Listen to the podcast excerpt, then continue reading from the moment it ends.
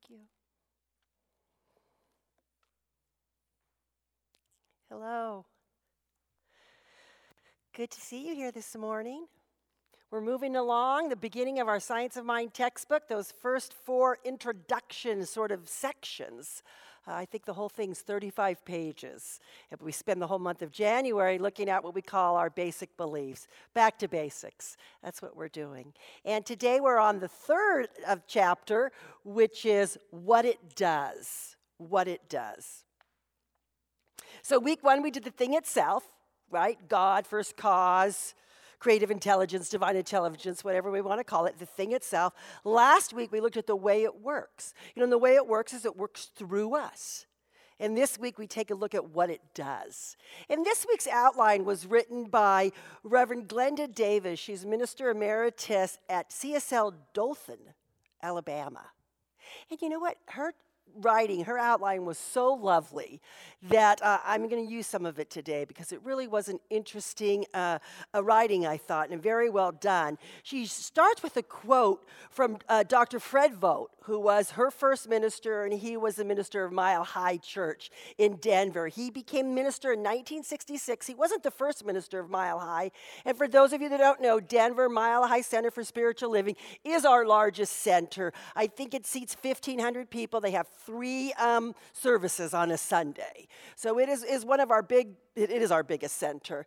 And uh, Dr. Vogt was there from uh, 66 to 93 when he retired. He was there 27 years. And then uh, Dr. Roger Teel became the minister. He had been an assistant minister there, and he was called back to become the senior minister. He had moved to another church at that time, and he is there from 93 till present. He just announced his retirement this year, and he's uh, appointed his successors. There are going to be two co ministers. So it's a very, very big center, and Dr. Vogt was the one that really built the center, and, and, and it continued to grow.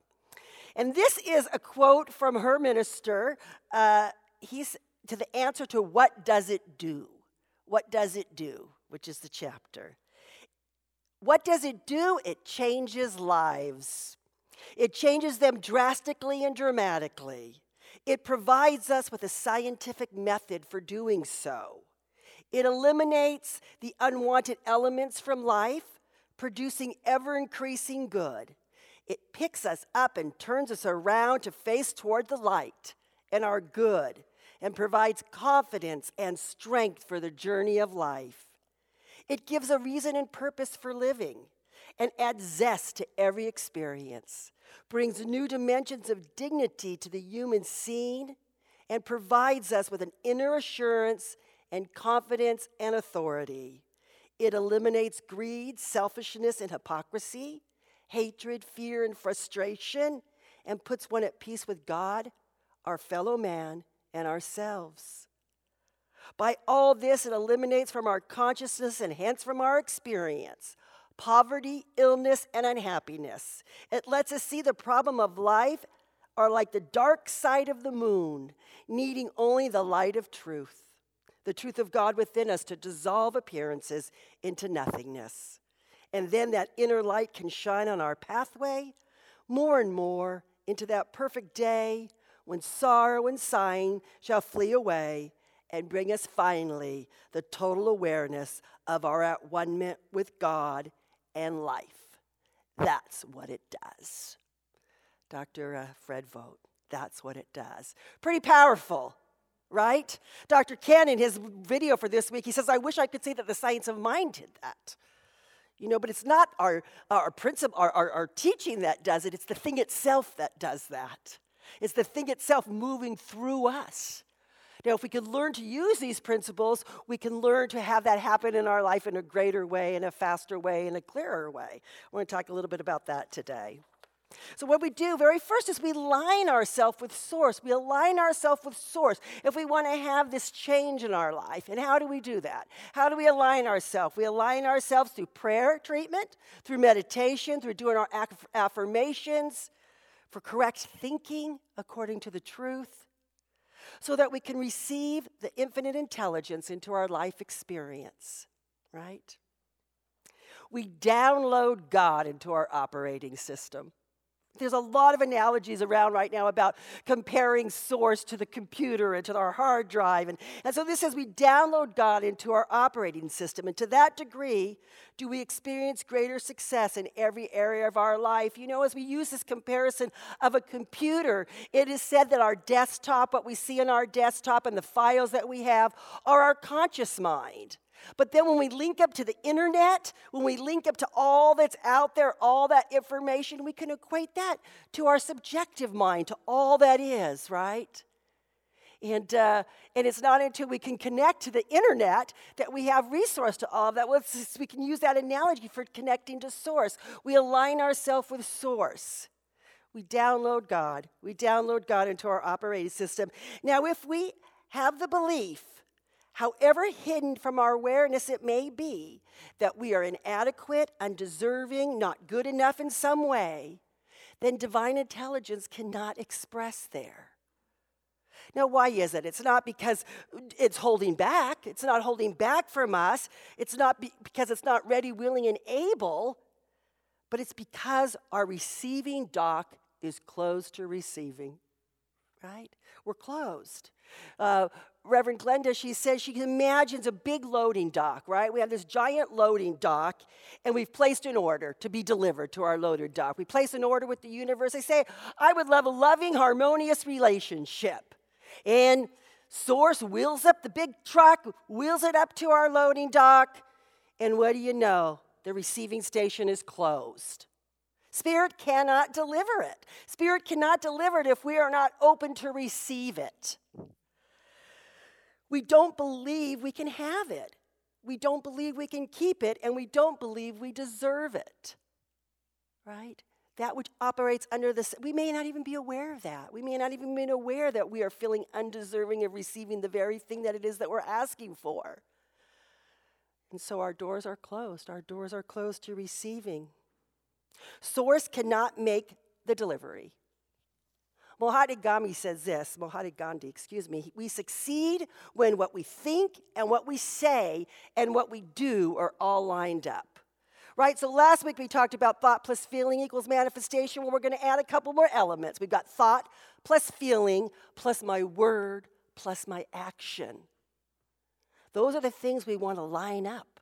We want to be congruent if my thoughts and words are saying one thing, I want my feelings to be in alignment with that, and I want my actions to be in alignment with that. You know, that's where a lot of us stop. You know, we say treat and move your feet around here, right? So if you do a spiritual mind treatment and then you sit in your living room, yeah, someone could come knocking at the door if what you've asked is for this loving relationship, but it's probably a good idea to get outside of your house, right? To get to places where you might meet somebody to sign up for some meetup groups and hang out with people, come to church, you know, play, go out into the world, treat and move our feet. So we're immersed in this formless substance that is waiting to be formed into our successful and wonderful life, right? We imagine ourselves all around us, this source, all around us is this unformed substance, this divine stuff, this God stuff that Ernest calls it. Uh, Reverend Glenda, she calls it, she equates it to universal jello. She says it's a universal jello that we're submerged in. And our thoughts and our minds are the mold, right? We talked about that last, last week. By what we think, we're creating the mold for this substance to be poured into. And uh, before we learn these principles of science of mind, we might be wishy washy in our thinking. We might have some fear. We might hope. We might uh, think that maybe, maybe, maybe not. You know, we waffle back and forth. We're not really clear in our thought. And so, this substance that we poured into this mold doesn't have time to set up. You remember those old jello molds? You remember the old jello molds? My mom had them, they hung on the wall, you know, those brass ones and they were all different or they were copper they were different shapes. You know we pour our thing into that mold and we want it to set up and you've got to leave it long enough so it can set so you can have that thing. So as we get uh, we don't have much power to create our good because our minds are untrained. Our minds are untrained then we come across these ideas, these science of mind, these teachings, and we begin to learn to train our mind. We learn to know that thoughts are things and that thoughts are creative. and we begin, and we begin to practice training our thoughts. We come the, become the powerful, creative, spiritual beings we were made to be. And uh, Ernest Holmes says this in the book. He says, Trained thought is far more powerful than untrained thought. And the one who gives conscious power to his thought should be careful what he thinks more than the one who does not. The more power one gives to his thought, the more completely he believes that his thought has power, the more power it will have. The more power it will have. So, the trained thought to be aware of the thoughts that we're thinking, to be aware of what's coming in as we're moving through our day, to pay attention. I loved, was it your reading? The slow. The slow is remembered. You know, are we slow? Are we conscious? Are we, are we taking that time to remember? Are we running through life with all these thoughts going in and out? You know, I won't make it. I'm in a hurry. Oh my gosh, there's so much to do. Blah, blah, blah, blah, blah, blah. Right? That's what we're creating. That's what we're creating. So we want to be careful of the thoughts that we pour into these molds. We want to use our trained mind. We want to use our trained mind to set that intention of what it is that we want to create. We can learn to picture ourselves. We can learn to picture ourselves being congratulated for a job well done. We can learn to imagine ourselves being appreciated for all that it is that we do. We can learn to see ourselves being surrounded by a loving family and friends. We can see ourselves in this loving relationship with this amazing partner. We can see ourselves in optimum health, just radiating and doing all that we want to do. We can see ourselves traveling. We can see ourselves on that cruise ship or on that airplane flying to Europe. We can set the mold for the things that it is that we want to create in our life. We can begin with the tools of visualization, affirmation our spiritual mind treatment, seeing our practitioner, doing our own prayer work. You know, we cannot fight the universe and win. It refuses to be budged off its course. We are the ones that need to conform we are the ones that need to change. The spiritual principles are the spiritual principles, and that's what they are, no matter what, whether we believe them or not. It was really interesting, and I wasn't going to share this, but it just came to my mind. I was, um, this week, I went down to my mom's house. Her husband, my stepdad, was in hospice care and ready to make his transition. And I was there and I was with her and I was doing prayer support and my sisters were there and it was really a really lovely time. You know, I was talking with my mom about sort of the end of life and what happens when we go on. And she was really worried for Papa because she kept saying, Well, is that true even if he doesn't believe it? And I would say, yes, it's true. Whether he believes it or not, it's there. You know, that afterlife is there, that, that what happens to us when we leave this planet is there for whether we believe it or not, right? And he did make his transition on Friday. Friday afternoon, he took his last breath, surrounded with my mom and their two puppies and, and the hospice nurse, and uh, grateful that he's moved on to that next place you know, but it is done unto us as we believe. And the spiritual principles of the universe are the spiritual principles of the universe. The law is the law is the law, no matter what. There's a story, there's a story of, uh, you may have heard this one, of the ship captain. And he's, he's commanding the ship, whatever they do, selling the big ship. And off in the distance, he sees some lights. And so he sends a command. He says, Move 10 degrees south. And the voice comes right back, says, No, you move 10 degrees north.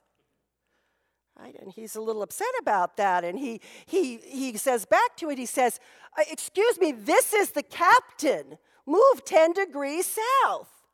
And the voice comes back, or the, the, the announcement comes back over the wires. Well, this is a Captain James, or this is a uh, third classman James, move 10 degrees north. And he says, Well, I know what'll really get this guy. He says, This is a battleship. Move 10 degrees south. And the answer comes back Move 10 degrees north. This is a lighthouse. right? We can't change what is. We can't change what is, these fundamental things. We must adjust ourselves to work within these principles. The principles are not going to change to adjust to what we want. The principles are the principles. The universe is the lighthouse in our lives. We can't storm the gates of heaven to get in. We can't force, bully, or intimidate. We can't complain and whine. Sooner or later, we realize that we're up against the lighthouse and we have to change our course. So, where in your life do you might need to change your course? Where in your life are you butting your head against that closed door? Right? Is it time to turn left, to turn right, to try something else perhaps? Right? We have to change what we are thinking, saying, and doing. Nothing else is going to work. You know, we live in a friendly universe. The universe wants to give us what it is that we desire, it's on our side. It's ready to download all the good we could possibly have. It's backing up to our receiving dock. You know, are your doors open? Are your doors open? It wants to give you health, prosperity, happiness, all the good you could want. But we have to be open and receptive to it. We have to know our good is ours and we can have it. What is Emma's saying? There's good for me and I ought to have it, right? There's good for me and I ought to have it. And that's the truth for each of us. There's good for us. We have to know that the universe gives it freely, it doesn't have to be forced or cajoled or manipulated in any way. We have to know ourselves and, and all others are powerful, creative, spiritual beings without exception. If it's true for one of us, it's true for all of us. There's only one. It can't be true that these trained practitioners are more powerful than you are. We're all practitioners. We're all practitioners. We all have the same power within us to express, to learn, to align ourselves with God. They had said that the right use of our will is to align our will with Source. Right? It's not to jam it through, but to align ourselves with Source. To align ourselves with Source. Ernest ends this section of the, of the that we're reading, section three, with Here and now we are surrounded by and immersed in an infinite good. How much of this infinite good is ours? All of it, he says. And how much of it may you have to use? As much of it as you can embody. Are you going to God with the thimble? Or are you going to God with the big old wash bucket, right? Are you open to receive? Are you ready to receive all the blessings? It's the Father's good pleasure to give you the kingdom. Source wants to pour it onto you. Your job is to open, to align. So this week, I invite you to use your trained mind to set the molds you've created in your life. God bless you. So glad that you're here today. Thank you. Come on back.